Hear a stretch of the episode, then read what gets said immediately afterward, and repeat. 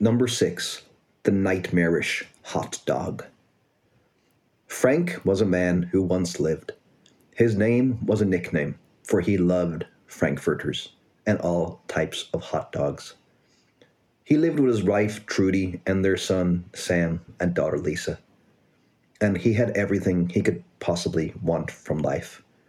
He would not eat hot dogs all the time, of course, for that would be most unhealthy. He was a, a rational man. But as a treat, he would get a hot dog every now and then. One particular New Year, his wife Trudy decided to go back to visit her parents' house at, at the time of January.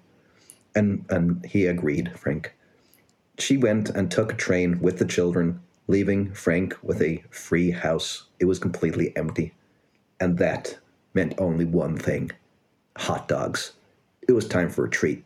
Since he couldn't go on the trip, and he would have liked to, but somebody had to stay and mind the house. And so Frank rang the local takeaway and ordered. Within half an hour, the food was on his doorstep, and it smelled so good. He also ordered chips and some hamburgers, but they were just an appetizer. The main event was the hot dog. It was a huge hot dog, bigger than any regular size dog you might buy in the stores. This was a big hot dog, and Frank liked it. Oddly, Frank would not get anything on the hot dog no sauce or relish or anything of that nature, but he liked it plain. He just wanted the bun and the sausage in it. Having eaten most of the chips already, he then sank his teeth into this hot dog and it tasted good. It always did from this chipper. He was enjoying it immensely. More salt and vinegar on the chips, he thought. Yes, why not? This is a treat. And he did it. And he ate the hamburgers too, also, they were plain. He got about three quarters of the way through the meal and he took a break. He was getting quite full. Will I continue or should I just throw this in the trash? he thought, as he, he was particularly full on this occasion. He had actually bought two hamburgers, which he'd never had done before, but he was feeling so hungry. No, I will wait for a minute and let some of this digest, and then I will continue, he said out loud, to nobody in particular but himself. He looked down and thought he saw maybe a sort of air bubble within the hot dog meat, but took no notice, as, as why would you? It was just a small dot but it, it did cross his mind when he saw it. He picked up the last quarter of the hot dog and put it in his mouth and began to chew. Instantly, he knew something was wrong. He could feel and see a, a foreign object that was not part of the meat. It was blue in color. The first thing that crossed his mind in the split second that it happened was that part of the wrapper had somehow gotten under the bun quite understandable as these things could happen when it is being wrapped, sent out to the customers.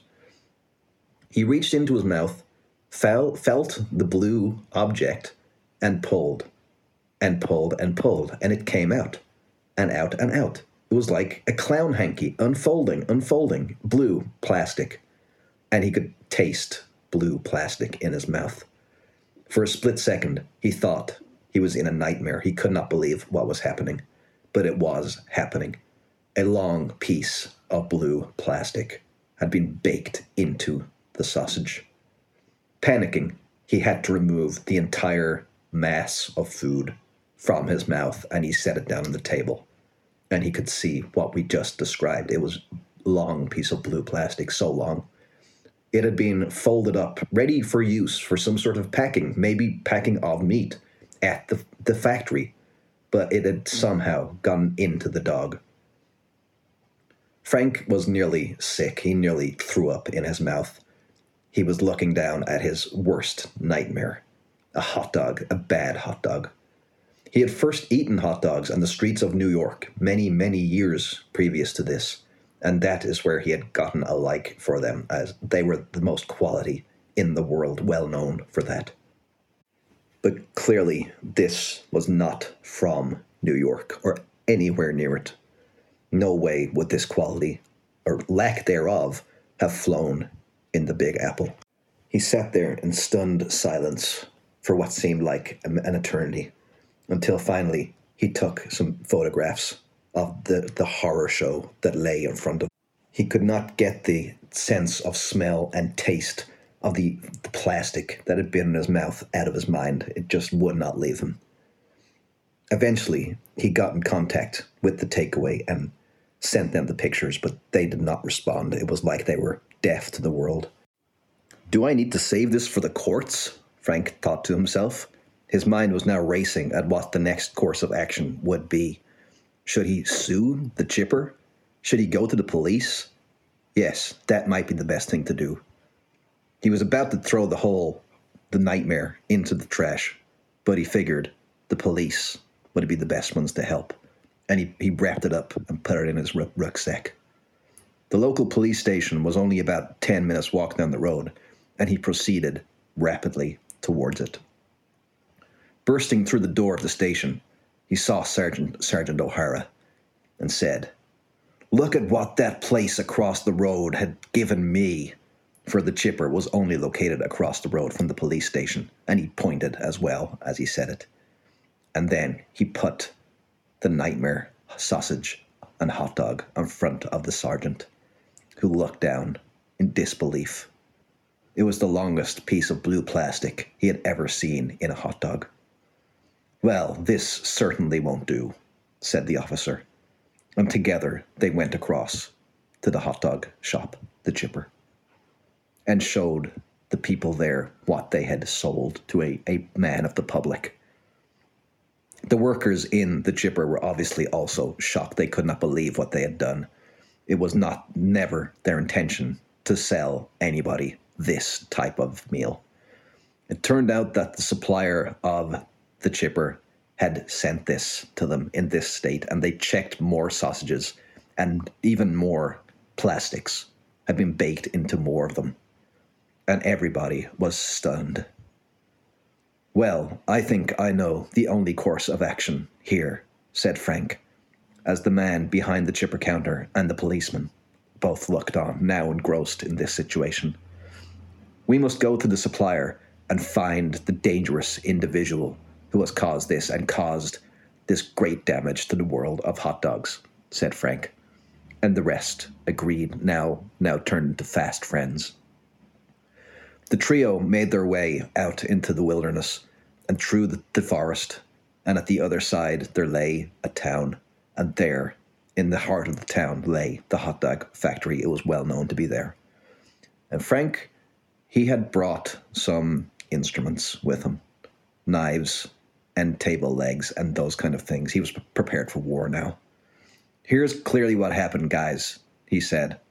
Somebody has sabotaged the industry. Somebody, this was not an accident. This was put in to the hot dog on purpose. It was baked in. There was there's not a chance that this many pieces of plastic could accidentally fall into the ba- the bake. I know this as I'm an expert. I've eaten so many hot dogs over the years.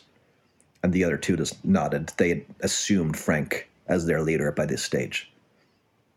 They walked up to the massive facility, and then Frank had an even better thought. He pulled out a box of matches. This will solve all our problems. He lit the match. It went up in a bright flame in the dark, cold night. And he set the building on fire. He was like an arsonist. The policeman really should have stopped this, but by this stage, street justice had completely overtaken the law. Soon the entire factory was up in smoke, and they could see frightened faces through the window looking out and dying in the smoke. Some died from the burn injuries that would be sustained all over their bodies, and some would die from the smoke. And the most ironic thing was that the smell coming from the place was absolutely gorgeous because it smelt like hot dogs being cooked. The smell made Frank exceedingly hungry once again, and he managed to reach in through a broken window and pull out a handful of hot dogs and pass them around. But at the last second, they realized there was probably more plastic in these ones too, and they discarded them wisely. They went back into their own town and all went their separate ways.